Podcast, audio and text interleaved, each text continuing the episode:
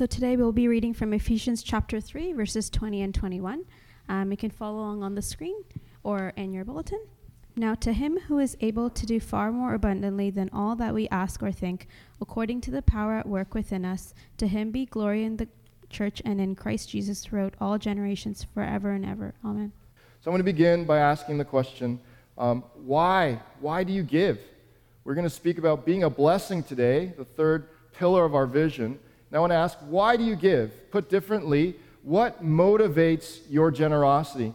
Hopefully, all of us here have stories of moments, uh, situations where we have found ourselves generous with your resources, your, your treasures, or your finances, your time, uh, your talk. Even listening and lending an ear to a person is, is, is a resource, it's an energy that is, is spent. And we can be generous with our talk. Um, your, your talents, and for Christ followers, even more specifically, the spiritual gifts that God has given us.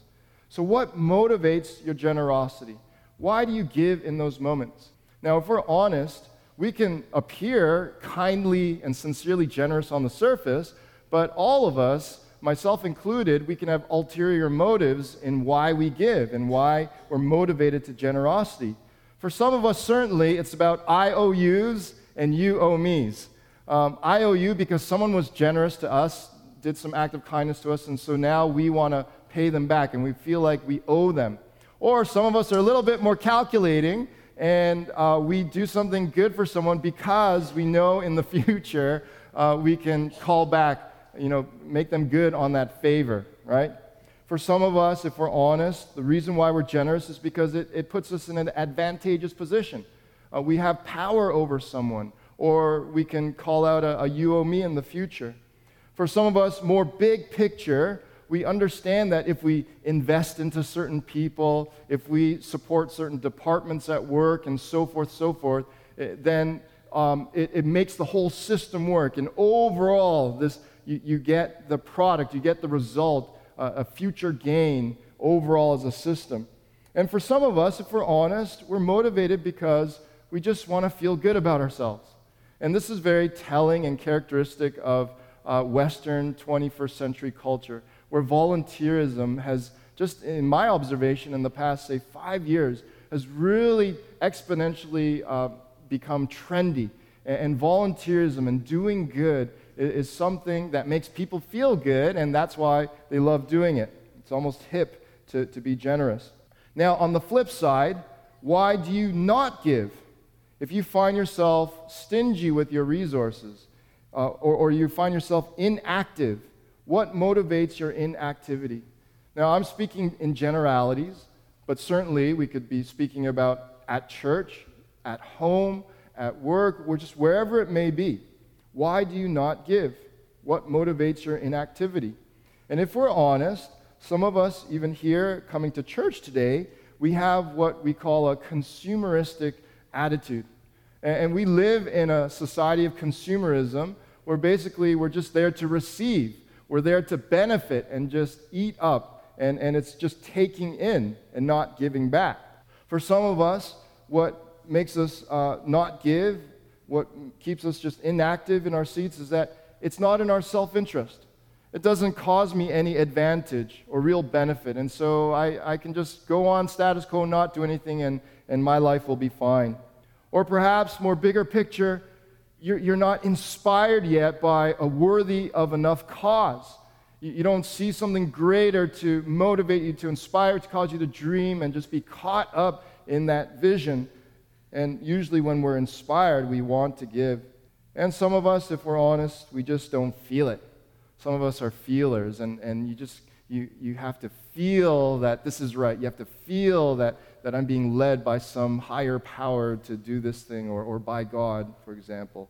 Well, today, as we, we've intentionally chosen Ephesians 3 to unpack our church's vision because I, I really believe it's all there. And in this last part of Ephesians 3, this letter that the Paul, while he was in prison, one joy that kept him uh, sustained in prison was just the jubilation, the, the excitement the, the glory of God's plan to build up a multi ethnic church. Paul was willing to put his life on the line, even go to prison for his faith, because he was made so happy that God would expand his reach beyond his original ethnic Jewish people to embrace every tribe, every culture, every skin color, every language. And, and the letter of Ephesians is really about just this wonderful mystery and glory called the church of Jesus Christ. And uh, we get to a mountaintop exclamation in chapter 3. Paul begins to pray. Uh, we, we looked at that passage last week, and he is ending his prayer, and he's getting to a mountaintop in his heart, and he's about to shout from the mountaintop and end his prayer with these two verses that were read. And I think a good application prayer, a good way to apply what, how he's about to uh, exclaim at the end, is through this prayer Lord, help me to steward my blessings to build your new city. Help me to steward my blessings because we've all been blessed.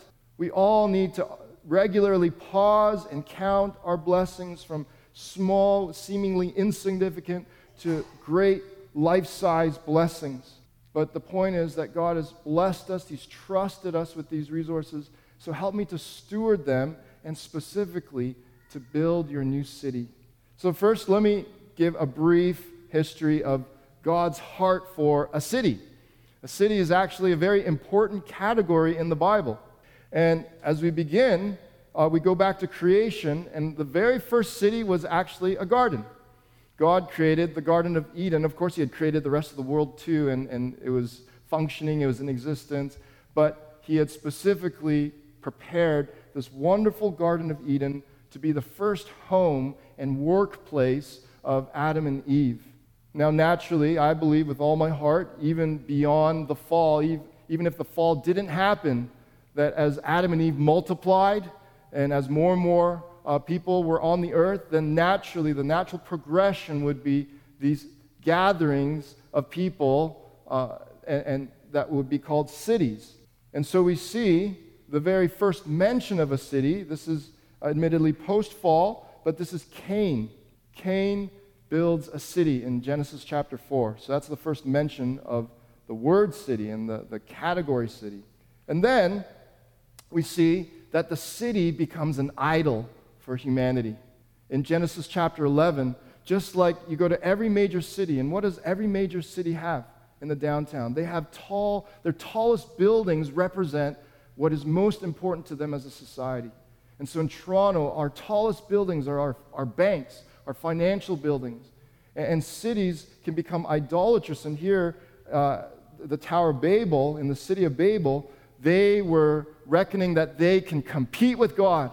They were attempting to build, and whatever, for them, it represented their name, their own glory, and they believed that they could build a building that could touch the heavens and that they could compete with God. And so the earthly city, cities on earth, became idolatrous.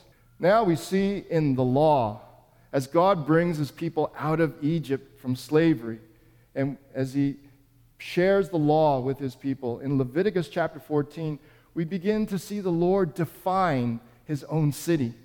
He begins to create clear boundaries, and where I'm getting this is from the fact that uh, the Lord gives instructions to those who are physically or um, health wise unclean, which represented at the time in God's plan a spiritual uncleanness, that they were meant to go outside of the city of God's people. And so there's a clear definition now, a clear boundary where God's people reside and those that have to be outside of the city of God's people. Then, as God's story of his people progresses, we see that the Lord's city has enemies. And as they are going to take uh, the promised land, there are many cities that are religiously and spiritually against God. And so there's a clear contrast. The Lord's city becomes a little bit more defined now, and that there's the Lord's city that contains his people versus enemy cities. And then it becomes even into higher definition as Israel, God's people, is established, Zion, aka Jerusalem, aka the city of David, becomes the romance of God, the, the heart of God, the apple of God's eye. The Lord's city is Zion, the city of David, Jerusalem, and we see it clearly established in 2 Samuel 5, and it's referred to many times in such an affectionate manner in the Psalms. Now, what we see uh, soberly and somberly is that the Lord's city isn't ultimately on earth. Because what we see through the prophets in Scripture, Isaiah, Jeremiah, Ezekiel, and all the minor prophets, we see that God's people, even on this earthly city, that they would rebel and God would forsake this earthly city that represented his people. And so we see clearly as it's ransacked and they're exiled that the Lord's city isn't ultimately on earth. So now enter Jesus. Jesus redefines this the city of God and what he envisions is a final, permanent, indestructible, glorious, pure, perfect new city of God in eternity. And we begin to see clues, hints of it. Jesus pointing to it, for example, even in the Sermon on the Mount in Matthew chapter 5, and he says to his people, those who would follow him, You are meant to be a city upon a hill, a light to the world, to shine good works in the name of Christ. And then, in the New Testament, post Christ now, the new city becomes into sharp, comes into sharp, clear focus. The new city is clearly pictured in Hebrews 12 and uh, other passages in Hebrew. But speaking of the, our, the, the fathers of faith, the saints of old, that they were looking forward to a city whose foundation was eternal, not a city on earth, but looking forward to heaven and the new creation, which, very concretely speaking, is going to be a city, a new city. And then finally, we see the final picture of it in Revelation, and especially in Revelation 21, the new city is complete. We see coming down from heaven the new Jerusalem, aka the new city, and it's adorned as a bride for her groom. And so it's the church. It's the church who is the bride and adorned for her groom, Jesus Christ. So, what this means very practically, let's try to make it very practical. In the bottom left corner, the blue circle, the smaller circle, it represents you and me, the church, and every local church in the world. And every local church, literally, geographically, physically, resides in a city. And so the greater, bigger circle there represents Toronto or any real, literal city.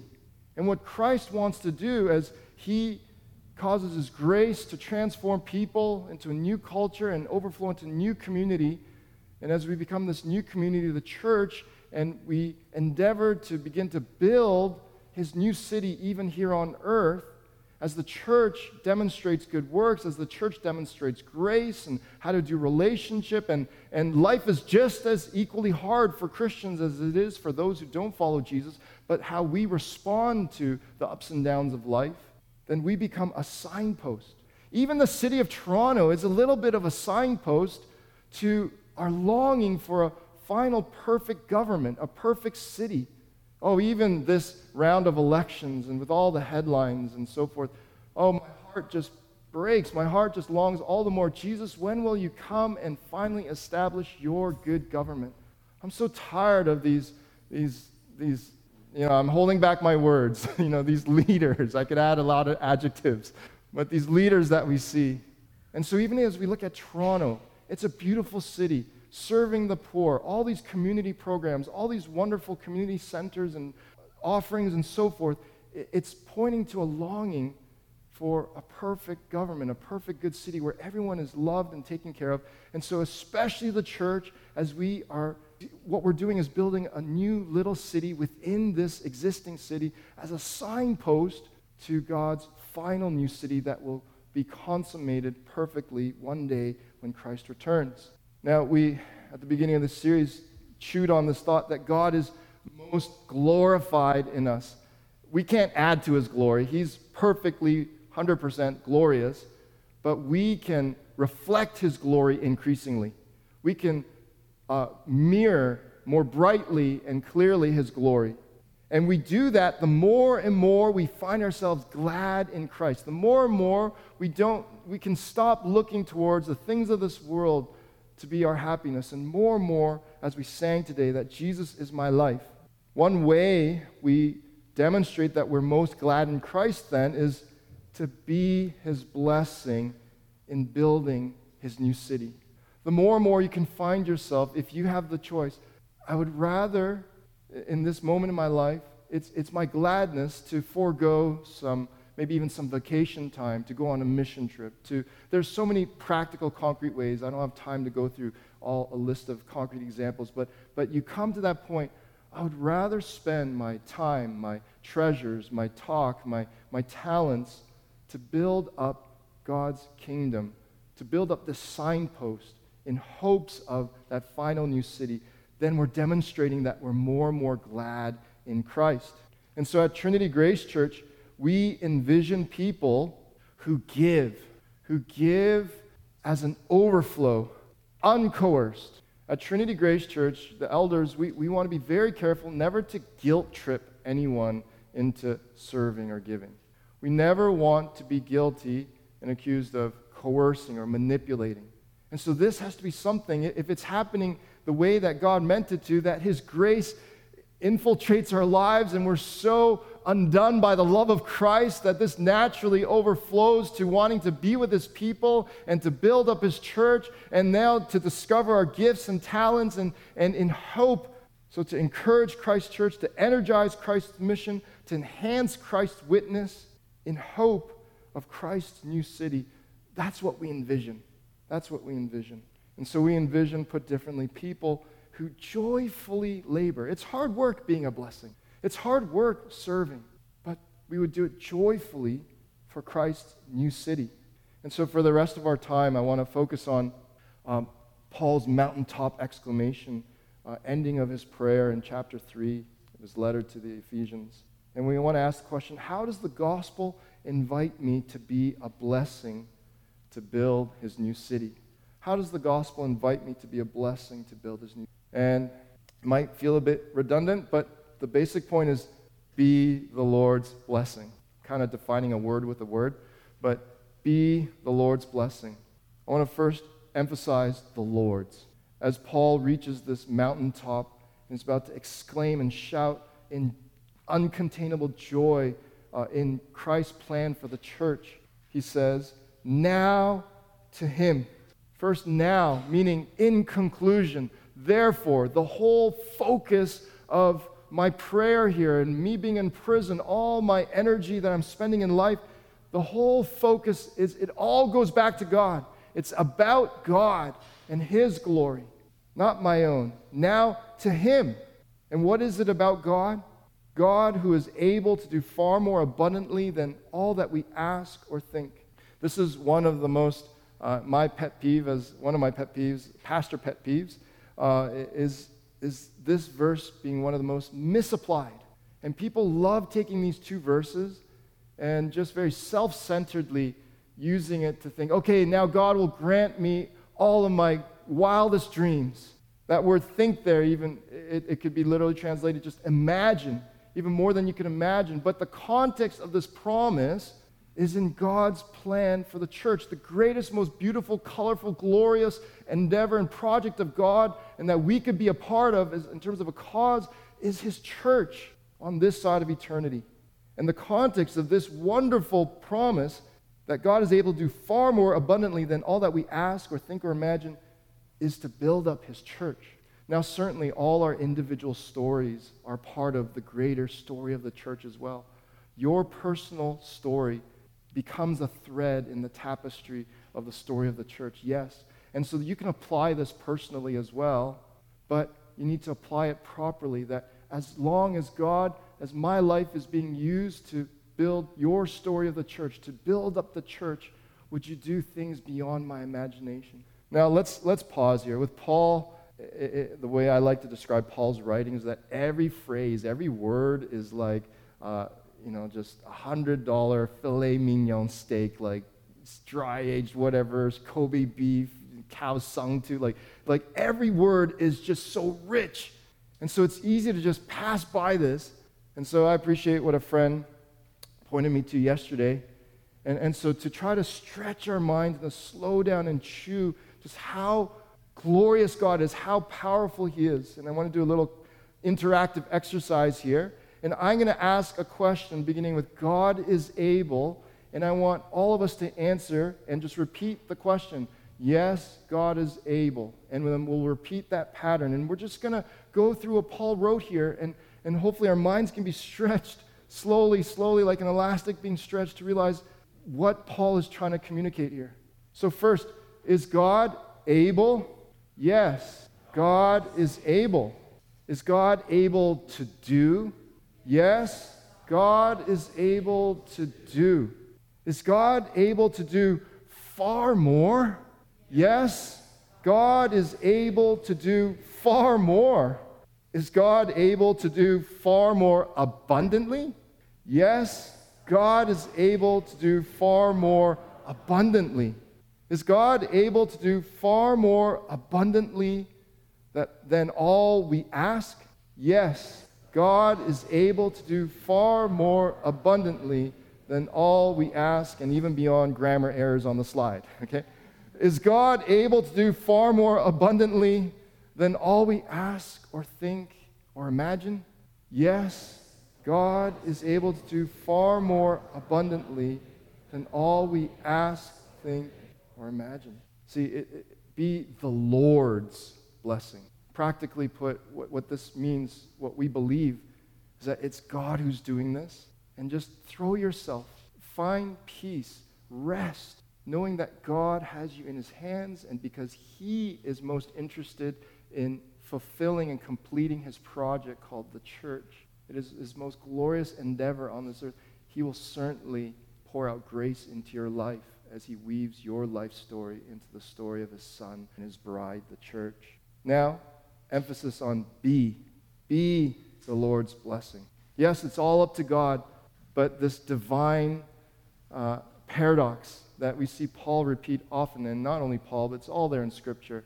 My favorite um, uh, version of him saying this is in 1 Corinthians chapter 15, verse 10, and Paul says, I am the least of the apostles, right? He's, he's humbling himself, he's being humbled because of his past and so forth, but I worked harder than all the apostles. So now it seems like he's bragging and he's saying, I'm doing all this, but it was not me. Then he's humbled again and he explains it was the grace of God. And then he explains again, but his grace was not without effect. It's this divine paradox that it's all God. It's God's strength, God's grace. All your blessings in your life have been given to you by God, but now you're supposed to do something with it. And so, emphasis be, you be, you have a part in this, be the Lord's blessing. And so, Paul continues to explain in verse 20 according to the power at work within us, within you, within me. We're meant to do our part. Every human being that has come through this earth, whether they place their faith in Christ or not, what we believe as Christians is that God, out of his common grace to all humanity, gifted everyone, has given everyone some treasure, some talent, some ability to relate to people and give to people. He's given them time and breath. But all the more, when we place our faith in Christ, that source of blessing, that goodness and generosity of the big heart of God comes into laser focus, and we understand that the Spirit has trusted us. He's given us a sacred trust. One of my favorite acronyms comes from Rick Warren, and uh, he says that God has shaped us S H A P E. And we begin to discover our shape, how God has created us and defined us, shaped us to be blessed, to be build his new city when we identify our spiritual gifts, when we identify our heart or our passion for a cause or certain people. We identify our abilities and skills that we've picked up along the way through certain jobs and experiences. We define our personality, our temperament. Perhaps some of us naturally, uh, and this is completely fine, God is glorified through this, we are more quiet and reserved, and, but we're very good one on one. But some of us, we're better in front of people. And God uses us in those capacities. And to also take count of our experiences, E. And you put all these puzzle pieces together and you begin to see a shape, how God has shaped you and blessed you to build his new city. And third, emphasis, blessing. Be the Lord's blessing. Paul. He, has solid, God centered theology, Christ centered theology, and so he brings it back to him again in verse 21 as he ends this mountaintop prayer. To him, to God. First, it's, it's from him. These blessings are from him. And be the glory. Be the glory. To him be the glory. To him be the credit. To him be the fame. To him be um, just saying, God, this is all from you, and praising him and thanking him. And how does this glory play out? And this is where we see the notion of blessing. To him be glory in the church. This is astounding and, in fact, even mind blowing. One way that, if you ask, what is God's glory? What Paul is saying very clearly here is that one definition that we could give for God's glory is the church. So, even this gathering here this morning, Trinity Grace Church, we are God's glory. Let that inspire you. Let that awaken your identity and who you are. Let that define you. This is something eternally weighty that we are doing here. Make your shoulders go back and, and, your, and your head lifted high. Let it be your identity that you are Christ's beloved church. Go to work with that identity. Make your home with that identity. God's glory is in the church. And so God is glorified when the church is edified. When the church is built up, that's what edified means, to be built up. And again, just to word it uh, in the prayer that we started, that we would steward our blessings to build his new city on this earth as a signpost of the final new city. Let me give you an analogy, a bit of a metaphor analogy. And um, if you don't recognize this painting, it's called The Sunset at Montmajour. And it was one of Van Gogh's lost paintings. It was just sort of tossed into the corner at his brother's home and then uh, wasn't inventoried properly and it got sold without being known. And then uh, eventually it got rediscovered, but it was questioned is this a genuine Van Gogh painting? And, and eventually it was um, certified as an original Van Gogh painting. And I want to kind of liken that to the church. The church is, is this masterpiece by the great artist God. It is his greatest project, his greatest art piece. But a lot of people don't recognize it. A lot of people don't recognize that what we're really pointing towards and, and the, the, the master artist, the master creator that we are pointing towards as the church. Now, one thing that will help then is this. When we, if you understand these circles as, as you know, our, our walk with Christ is not linear. And in no way am I trying to quantify, make scientific following Jesus. But just to help us understand a gospel dynamic in our lives. See, at the center of our hearts, we're meant to be glad first, that blue circle. And then grace is meant to overflow into belonging and being connected with the body of Christ, to sign up for a new community. It's not too late. Um, to to uh, think of and, and, and constantly to, for this grace to move outward, and also now to think, how can I be a blessing? And here, being a blessing means from serving the church to serving the city in your heart in the name of Christ and telling people of your motivation along the way. Might be at a secular volunteer uh, you know, opportunity, but still your heart, your motive is because you want to be a signpost to the new city. And, and then even thinking overseas, to thinking of people who have never heard of the name of Christ, what the church calls unreached peoples, to those in poverty overseas in other countries. Maturation is to keep moving outward. Maturation is to have grace to keep, to have this pipeline of grace to your heart, and for that grace to keep working itself outward. You see, when we're more focused on just being glad, then our general attitude and question is how can Christ and his church serve me? It's very self centered. But the more we mature and we move towards being plugged into community and then also looking outward to being a blessing, then the question shifts on its head how can I serve Christ and his church? And should have added there the world as well. Now, let me bring this home very practically to TGC. The elders, we, we are constantly trying to look forward and discern God's guidance into the future. And on TGC's horizon, if you look at that timeline, and the very left being today, September 2019, and fast forward to the uh, third hashtag to the right, in 2021, December, approximately, is when the LRT is supposed to be finished. And the developments, they've already started breaking ground for condos, and uh, apparently there will be at least around 8,000 more people influxing into this immediate neighborhood. And future Laird Station being, I, I literally counted it, 40 steps. One day I was just curious, and I said, How many steps to Laird Station? I have a longer stride. For some of you, might be 50, might be, you know, less. But, but very close, right on the subway line. And, and, and that represents, that bottom gold arrow, a potential for being a blessing, for engagement, for continuing to build this new city on earth. And so if we come back to today, we have a lot to grow still. We have a lot to grow. That blue arrow represents opportunities to keep maturing as a church, but also more specifically, we need to prepare. We need to prepare.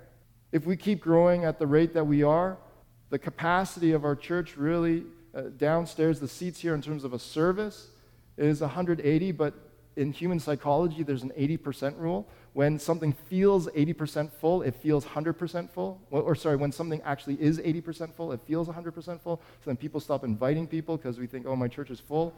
And so we will have to even consider do we do a second service, for example? I'm just dreaming out loud. I'm just thinking out loud. None of these are set in stone or, or we're not just thinking out loud. And so are we postured? Are we, are we also as a church maturing outward? So what now? Very practically speaking, how can you overflow grace, be a blessing? Take time and survey your own shape. If you need help with that, if you need some consultation with that, the elders are very happy to sit down with you and, and just to talk through your life story and to identify your shape. Sign up to serve. We've sent out an electronic link, um, but also there are some copies if you're a more paper and pen person at the back, uh, not by the offering box this time, but by the little magazine rack to my left. There's a sign up for new community if you haven't yet, and there's also what we're calling just be a blessing at Trinity Grace Church sign up sheet, and fill that out and hand it in. And we'll send out the electronic link again this week for you to um, just us trying to help you how to discover your shape and how you can serve. But after you sign up, show up. Show up to serve. And in your best, barring any sickness and uh, stay committed to your commitments. But most importantly, following Jesus is, is, it's more and more I realize that, that Christianity really is meant to be about a motivation. And so in your heart, as a foundation, see in your mind's eye Christ's new city. Let your motivation, pray the prayer, Lord, help me to keep seeing your new city. Help me to steward my blessings because the whole purpose of it is to build up your new city here on earth as a signpost as your, as, of your final new city and soak in the joy set before you. Some immediate needs at, at TGC. TG Kids needs more volunteers. The, the volunteers currently are burnt out. Um, the, the, the leader is burnt out. And we need more kids or, or more uh, adults to work with these kids, to be a blessing to these children. And, and I'm pleading from my heart please sign up. We need more volunteers there. We need someone who, if, you're, if you love just serving with your hands and being in the background, Tuesday nights, uh, we don't have a paid custodian who comes in uh, to, to do this part. So we need a volunteer to come Tuesday nights and help with the waste gathering. Just a very real, concrete, practical way to serve, but this glorifies God. It's part of building up his new city here on earth as well. And so I just highlight these two immediate needs. Um, but again, we're not trying to make anyone feel guilty trying our best not to do that. Uh, and so, as you're moved by Christ and the gospel and being a blessing, I'll end this way to continue the, the story of the sunset at Montmajour. Uh, one uh, final nail, uh, something that, that finally just convinced the professionals that this is legit. Uh, this is actually Van Gogh's painting. They found a journal entry of his. And I won't read it. We don't have time. And the, the, important part isn't the words, but he describes the painting scene. And because, so his journal certified that this matches even this painting. Now, I want to use that as an analogy and say that's why Paul ends to him be glory in the church. And what else is the definition of God's glory? It's Christ, Christ Jesus. Just as that word that letter, that journal entry, certified the church. and the master artist. So, as we keep preaching Christ, as we keep preaching His gospel, His word, and we look to Scripture, it, it keeps giving us confidence. It keeps certifying in our hearts this is it. This is the most glorious, worthwhile cause that I can give my life to because it is the one endeavor and the one king, the one love, the one everything good and perfect that will last throughout all generations forever and ever. And we say, Amen. So, Lord, help me to steward my blessings to build your Amen again.